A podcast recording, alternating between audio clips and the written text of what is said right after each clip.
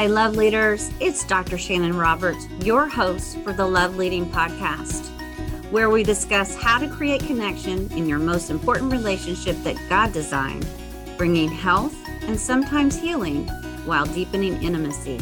Welcome to the show.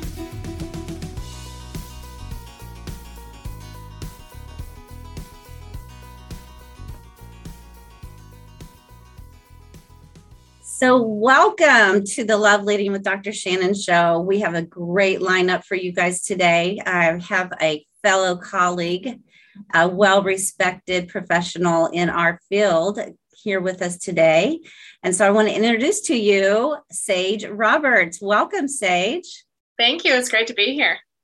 Sage, you are a licensed mental health counselor in the same kind of category. Can you just give us a little bit of background? How did you become a therapist. A lot of people don't even understand what those letters mean uh-huh. and why. Yeah, absolutely. So I'm a licensed mental health counselor, which in Florida, therapist and mental health counselor ring pretty similar to be used interchangeably. Um, in other states, there can be some differences.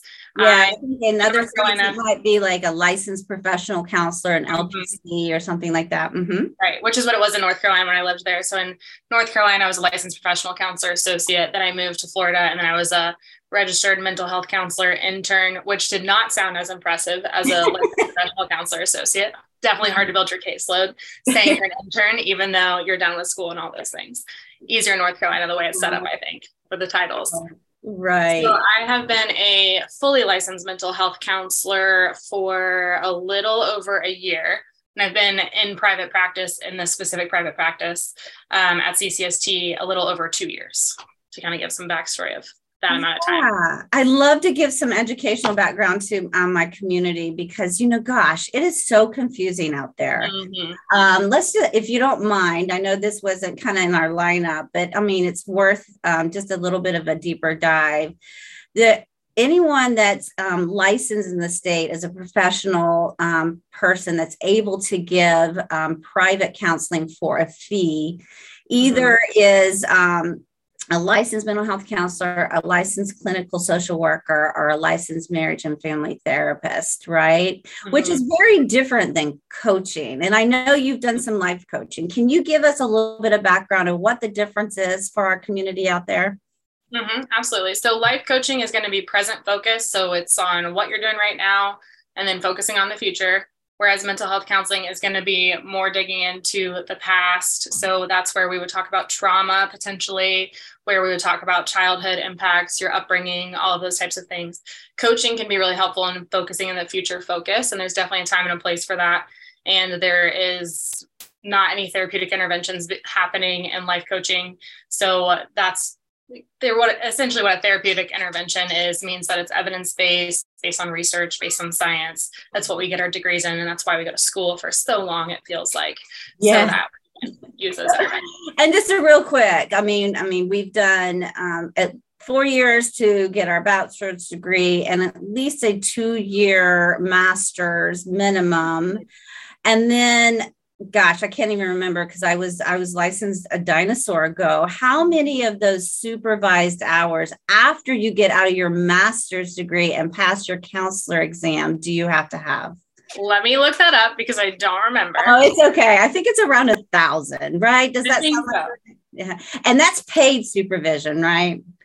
Yes. Mm-hmm. So you're paying for supervision, you're working at a reduced rate. I know for me in my practicum and internship, uh, while I was in, well, for practicum, I yeah, and internship, while I was in school, I went to Liberty. And so during the time that I was there, you weren't allowed to charge for your sessions. So you had to do free labor in that too. Mm-hmm. So you were paying for your master's program, having to work all those hours, which was usually equal to full time hours, and not able to charge for the private practice setting too. So that was fun. Yeah. So, I mean, even though therapists do coaching, mm-hmm. um, definitely a therapist is going to have all of that background. Mm-hmm. And then some coaches don't have any of that. So that's that's mm-hmm. kind of the the area that I think that I try to educate my um, mm-hmm. people in that all therapists are qualified for coaching, but not all coaches are qualified for therapy. Correct. Yeah. Yes, absolutely. There's a huge difference between seeing someone who is a therapist qualified for coaching from seeing a coach that is qualified for coaching. Mm-hmm. And on top of that, even a lot of therapists then go and they get special certifications and they um, maybe focus on a, a special area of therapy that they get expertise in in our CEUs every other year, correct? Mm-hmm. And you mentioned right now, I mean, I know you do more than just trauma, but trauma is like a very specialized niche. Can you go into that a little bit? Mm-hmm, absolutely. So I personally am trained in EMDR therapy, which is eye movement desensitization reprocessing. Um, wait, you got to slow that down because even I don't. I mean, EMDR is the hoo ha in the area of trauma, and mm-hmm. I and they and people say, well, what is EMDR? It's like mm-hmm. I don't know, eye movement something. So go ahead. Right. Yeah, exactly. I know my uh, my aunt always tells people that I do electroshock therapy, which is not what EMDR is, and then my mom tells people that I do MDMA, which is also not therapy, that is a drug. So it really gives off the wrong message. Right. So EMDR is a elect or is sorry, now I'm on the wrong page, is uh, eye movement desensitization reprocessing. Mm-hmm. So essentially it is that we found that utilizing eye movements, we can actually reprocess and rewire the way that the brain is wired. So by using bilateral stimulation, so activating the left and right hemispheres of your body activates left and right hemispheres of your brain. And or bilateral stimulation can also be buzzing in your hands or it can be eye movements. So there's a lot of different ways that therapists do the eye movement piece. You can use a light bar, which um, is great, or you can use your fingers, which is also fun, but then your arm gets a little bit tired. Um, and you can use the buzzers. I usually use the buzzers when I use do EMDR therapy for the processing because then you're able to close your eyes so that you can consider the picture. Um, whereas with your eyes open, sometimes that can be challenging for individuals, but it's helpful because you can do eyes open or eyes closed. Sometimes with a trauma background, we don't feel super safe closing our eyes in a room with a stranger, which right. makes no sense. So uh, essentially, what EMDR is, is it's moving your where traumatic memories are stored in your amygdala to where normal memories are stored in your hippocampus through the use of the eye movements or bilateral stimulation. So essentially the best way to put that is food poisoning, right? So when we experience food poisoning, we store that in our amygdala because our amygdala, our fight or flight response does not want us to get food poisoning again. So if you get food poisoning off of pizza, for example, then every time you drive by that pizza place, your stomach starts to growl when you hear somebody mention the word pizza, when you smell pizza, you might have that kind of upset stomach feeling again because your body is trying to tell your brain, please don't make me eat that oh, again. I was going to yeah. die last time. Yeah. So if we did EMDR oh, yeah. for food poisoning, it would move it to your hippocampus so that then those trauma memories associated with how sick you got after you ate that pizza are then in your hippocampus so that you would remember eating pizza like we normally remember what we ate for breakfast. So we don't have that full trauma response. Our body sensations don't give us all this upset and all this anxiety. That is so cool.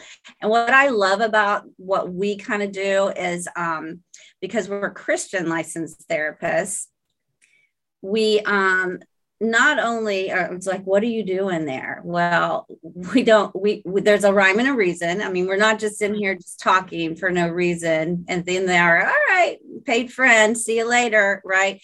we're really doing interventions that um, science has um, tried and true because in our formatting we believe that you know something greater than ourselves god reveals himself not only through biblical which we we do um, to the comfort level of all of our clients but he mm-hmm. reveals us himself through his creation which is science and there is a mm-hmm. science base to the things that we do in there so i mm-hmm. love that i love that you we are all trained to kind of know and understand why we do things and it's proven that it works. And what mm-hmm. is the what is the kind of success rate? What, what kinds of things can you expect when you when you do EMDR? Mm-hmm. Well, so with EMDR, usually the kind of number of sessions that I recommend is around 12 sessions. So 12 sessions is not I'm not giving any guarantees that you come in, you do 12 sessions, you're completely healed. Boom, bada boom, bada bing, we're done. Um, but it essentially usually takes 12 sessions to go through all of the phases of EMDR, focus on one certain belief system. So, what EMDR is, is it's a beliefs focused approach because every traumatic experience that we have reinforces some kind of belief about ourselves. So, the first session, we focus on coping skills. We utilize some specific EMDR resources. So, one might be where we are developing a container. So, that's a safe place in your head to store things when we're not ready to process them, which works really great for EMDR therapy because then we're able to focus one incident at a time rather than being overwhelmed with all of the things at one time or we might use a safe space. So a space in your mind where you can go to whenever you feel overwhelmed. And we use that in and out of EMDR therapy. Once those resources are built, in addition to other coping skills that we might utilize from other trainings and other therapeutic interventions, um, because I integrate EMDR into my practice. So we use some other things perhaps too, uh, like deep breathing exercises. Mm-hmm. Yeah. yeah. Mm-hmm. And so and then, is, I'm sorry. Go ahead. No, oh, no, no, go ahead. I mean, I, this is fascinating. Perfect. um, so then after that, after we have our resources, we would then try to pinpoint and really narrow down what is that core belief system that we're working with. So maybe it's I'm not worthy, I'm not good enough. Maybe it is it's my fault. I should have done something, something that's reinforced by an initial trauma in early childhood development that then got right. reinforced by every other building block on top of that. So, for example, sometimes people come in and their first, what they would consider to be traumatic experience, or what others would tell them and justify as being traumatic, um, was in adulthood. It's still building. A lot of times, what they end up processing in EMDR is something from early childhood, in oh, okay. addition to that trauma, because it, that trauma built on what they have, what happened in early childhood. So, right. you know, kind of a silly example is, you know, let's say you recognize you have this really big fear of abandonment and it's starting this core belief of i'm not worthy and everybody's going to leave me so that belief of i'm not worthy or i'm unsafe if people leave may have been started because when you were a kid you were around five years old your parents left you at aftercare without telling you week after week after week and it reinforced this belief of okay they're all going to leave me you know i'm not safe. it's uncertain right? and it's dangerous and you um, fill in the blank it's because they don't love me or something like that. Exactly. Yep. So then a, i'm sorry go ahead. So once we have that belief we would then create a target sequence plan so that's mm-hmm. where we're listing out each of those traumas that have built upon that foundation. And that's when we would then go into the eye movements and or bilateral stimulation and process through that a little bit more. And I can go more into that phase too about what that looks like. So I love this, and the re- and the reason why I I am just an avid believer that um, even in a therapeutic treatment, you need a team. Mm-hmm. Um, you have all of your professional medical uh, you know you have a certain doctor that you, as a female you go a obgyn and um, you have your internist and your um, family practitioner and if god forbid you have a specialized disease you're going to go see a specialist.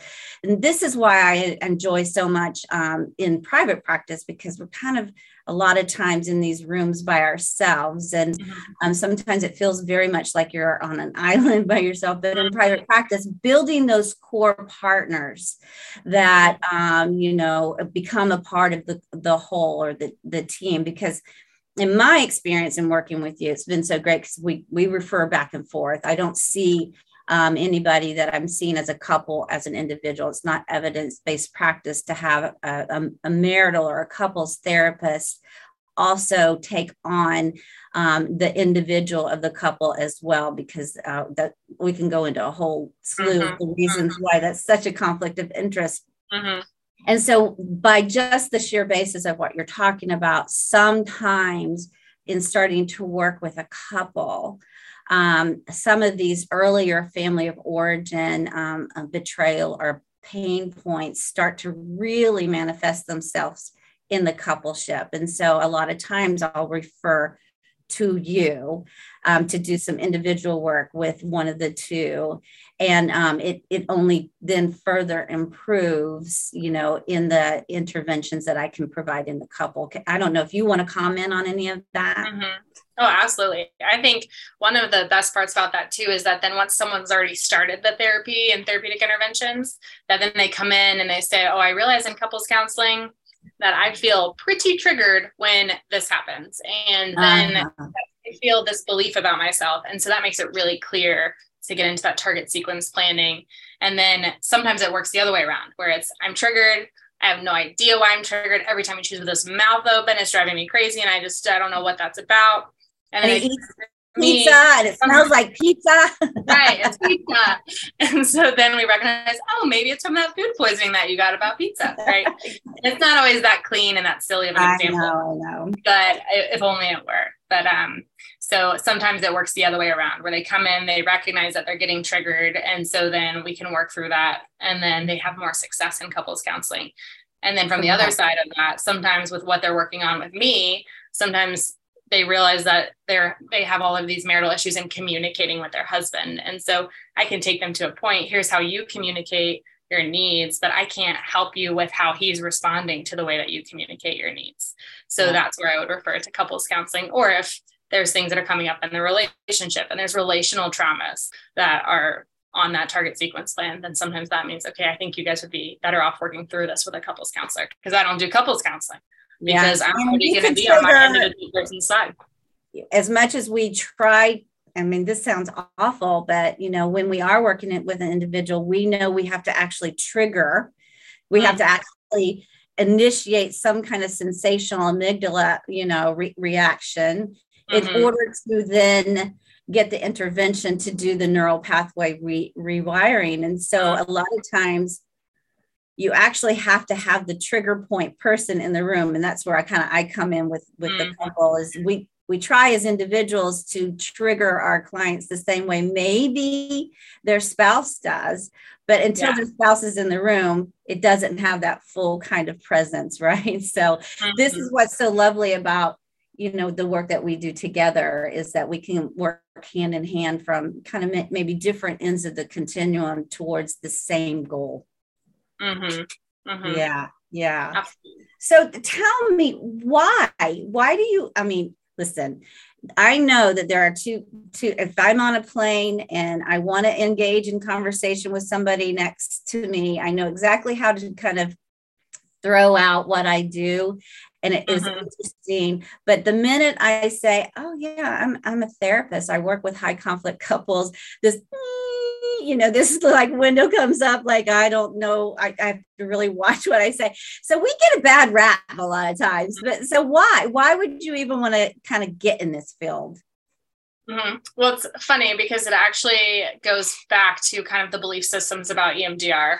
So when I was in high school, I was in a psychology course, and it was actually the first time that I can remember coming home and wanting to do more research and wanting to study more because uh, I was never really felt that anything came naturally to me with academics. I always felt like I was having to put in a lot more work than everybody else.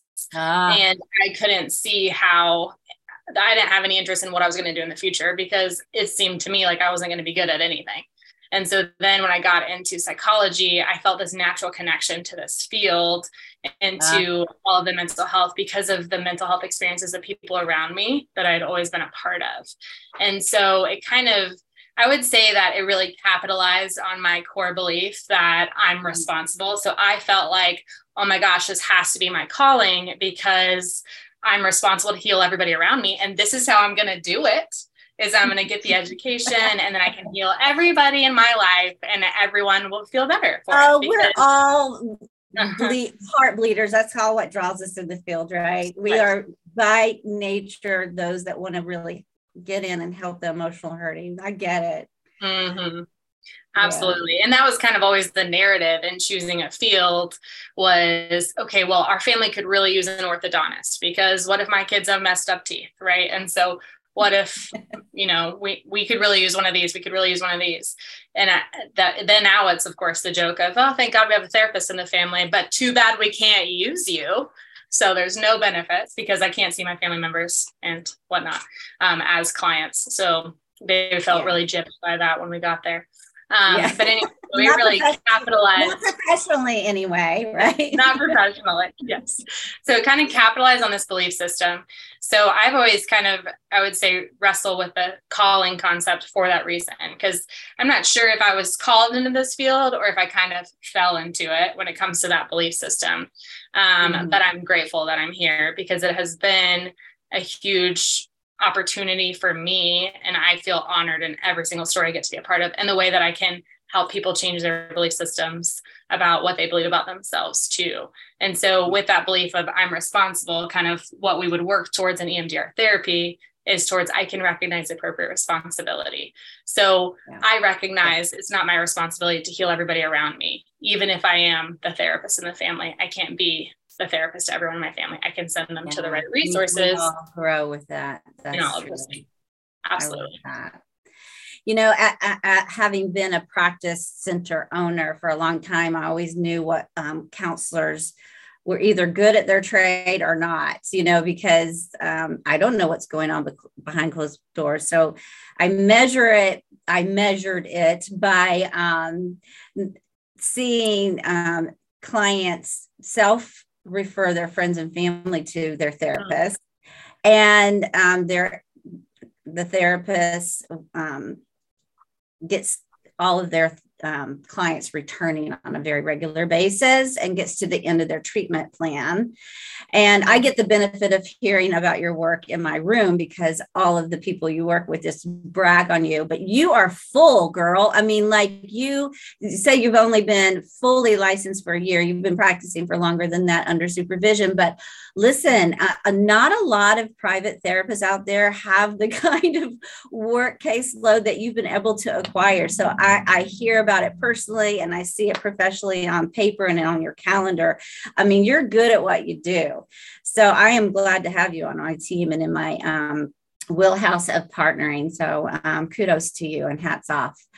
so you also have this other thing about you. I mean, not only do you have this capacity to just get in there, not worry about getting, um, you know, your hands dirty and walking people through trenches, but you have this like you have this like very creative marketing flair. So mm-hmm. I, I, would love to um, let my community know about the resources that you put up there, out there free of charge on your social media platforms.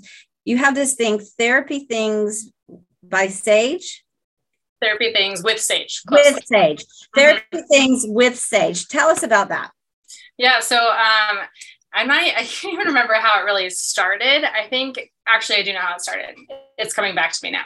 So during the pandemic, when I was in transition, I had this thought because I was seeing all of these different individuals, especially on social media, talking about the inaccessibility to mental health care because their insurance wasn't covering it, et cetera.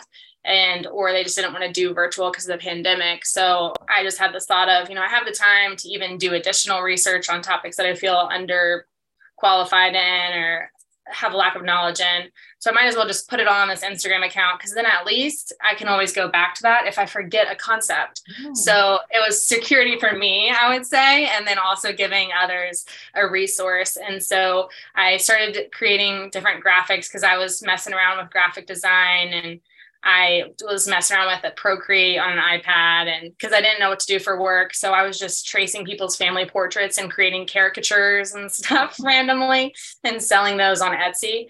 And then I thought, well, I could do this with therapy.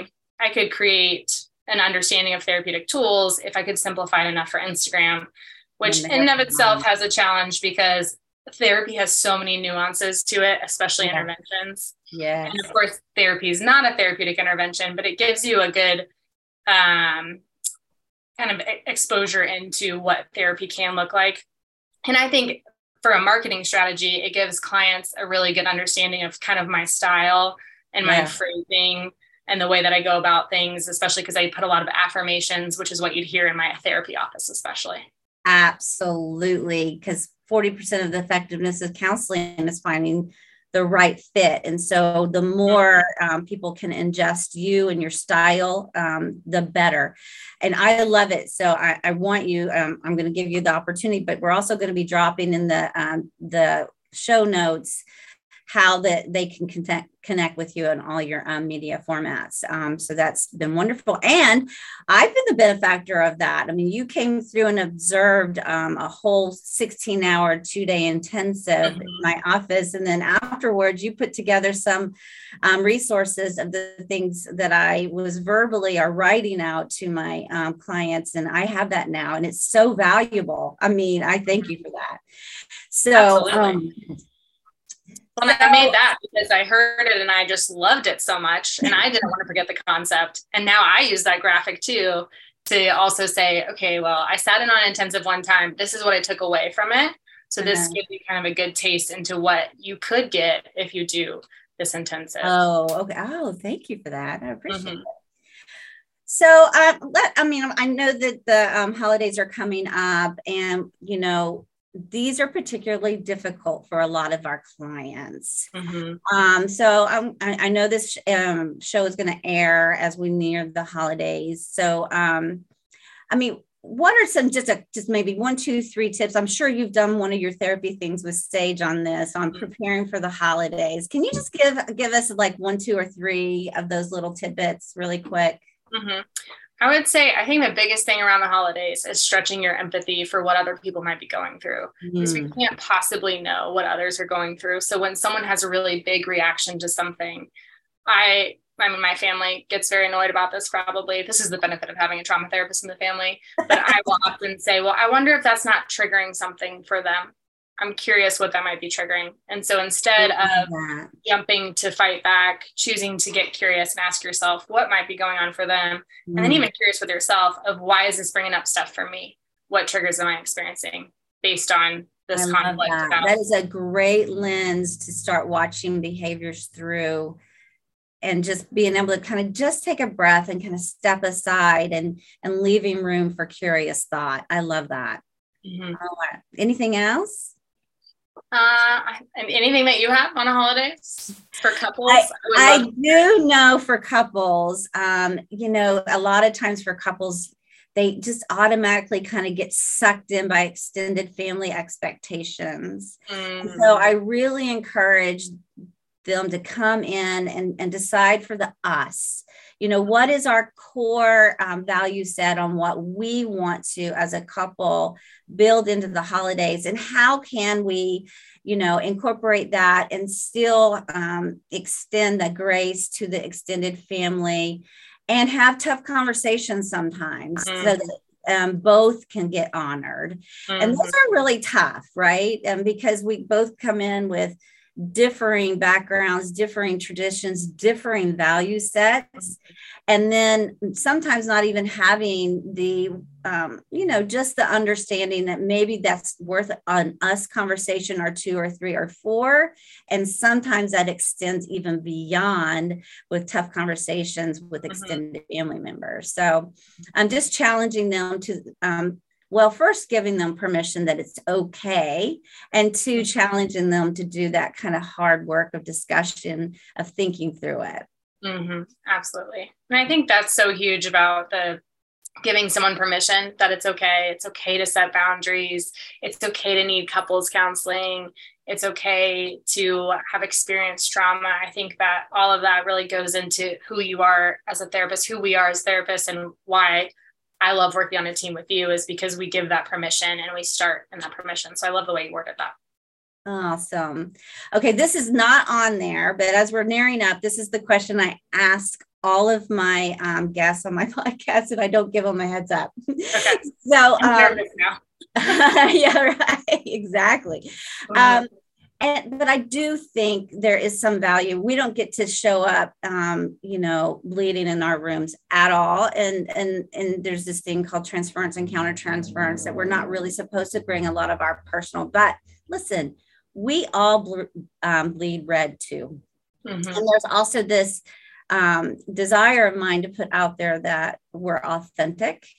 Uh, mm-hmm. we use our own advice we mm-hmm. practice our own um, you know self-care to include seeing our own therapist a lot of the times mm-hmm. um, we all experience life um, challenges and setbacks and griefs and losses so i know that you're married and um, so i just want you to share with my couples out there you know what one thing did you guys have to rely on that you would want to speak to that got you through a dark chapter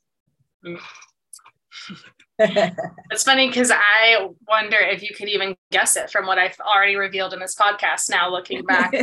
um, but so my biggest, or I think our big, one of our big things was understanding each other's triggers. And so, specifically in our marriage, I've experienced a lot of big losses and big griefs. And as a trauma therapist, I recognize grief as traumatic. So I recognize that our brains weren't really designed to understand death. And so our brains struggle to process that sometimes. And so my brain struggled to process a lot of grief. And my husband was learning how to support me in grief, learning about mental health, learning mm-hmm. about triggers and all of mm. those things in the early days of our marriage and we were very much learned through the fire so in the first seven years of, a of our marriage we've experienced uh, five really big losses yeah i think like numbers are hard for me. Yeah. Um, right. But in the first year, yep, big, big losses. So in the first year, I lost two different people to uh, one death by suicide, second death by intentional overdose. Mm-hmm. And so that was in our first really actually couple months of marriage where it just felt like things kept coming and kept coming and kept hitting and kept hitting. And so learning how to understand trauma triggers in and of myself to recognize when I was triggered and then him trying to learn how to support me was a really big challenge. And I was so grateful that we had so many good mentors in our life who were able to walk us through what that was looking like. And you being yeah. one of them, because I'm mm-hmm. married to your nephew. So you being a voice in that and helping us understand what grief does to the brain and all of those things was really helpful for me personally for my husband and then through all of the positive voices in our life that really pushed us to get curious to understand each other and have a lot of grace in the midst of it. Not using trauma responses as an excuse for behavior right. but as an understanding. And for me especially shutting down was my key trauma response was mm-hmm. playing the same song on repeat because i knew what to expect when the song would keep mm-hmm. playing and listening yeah. to that and sitting with that. And hayden was going essentially calling you going i don't know what to do with what's happening in here and I would just want to support her. So please help me figure this out. And yeah. so calling different people and getting some insight when you haven't had those experiences yourself to learn and really choosing yeah. to be vulnerable and say, yeah. we don't know how to do this on our own. So we need some help. Yeah. Reaching out. I love that. And you guys are such a bright light in the community in which you serve and and play and have fun and and, and influence. And so um well, thank you guys. Thank you so much for being a part of this um, this interview and this um, show, and just giving all of what you do to the community and willing to give back in capacities like this. So, if anyone out there wants to try to get in touch with you, what's the best way to do that? Best way would be email. So my email is sage, S A G E, at ccstcounseling.com, Christian Counseling of South Tampa.com. So ccstcounseling.com. Awesome. And you, we're going to have all of the links to your um, social media um, platforms in the show notes. With that being said, love you so much and um, you take care. Love you too. See you soon. All right. Bye.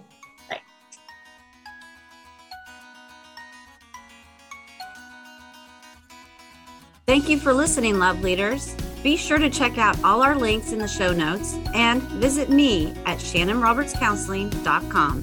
If you like this episode, be sure to subscribe so you won't miss any others. Until next time, go lead in loving well.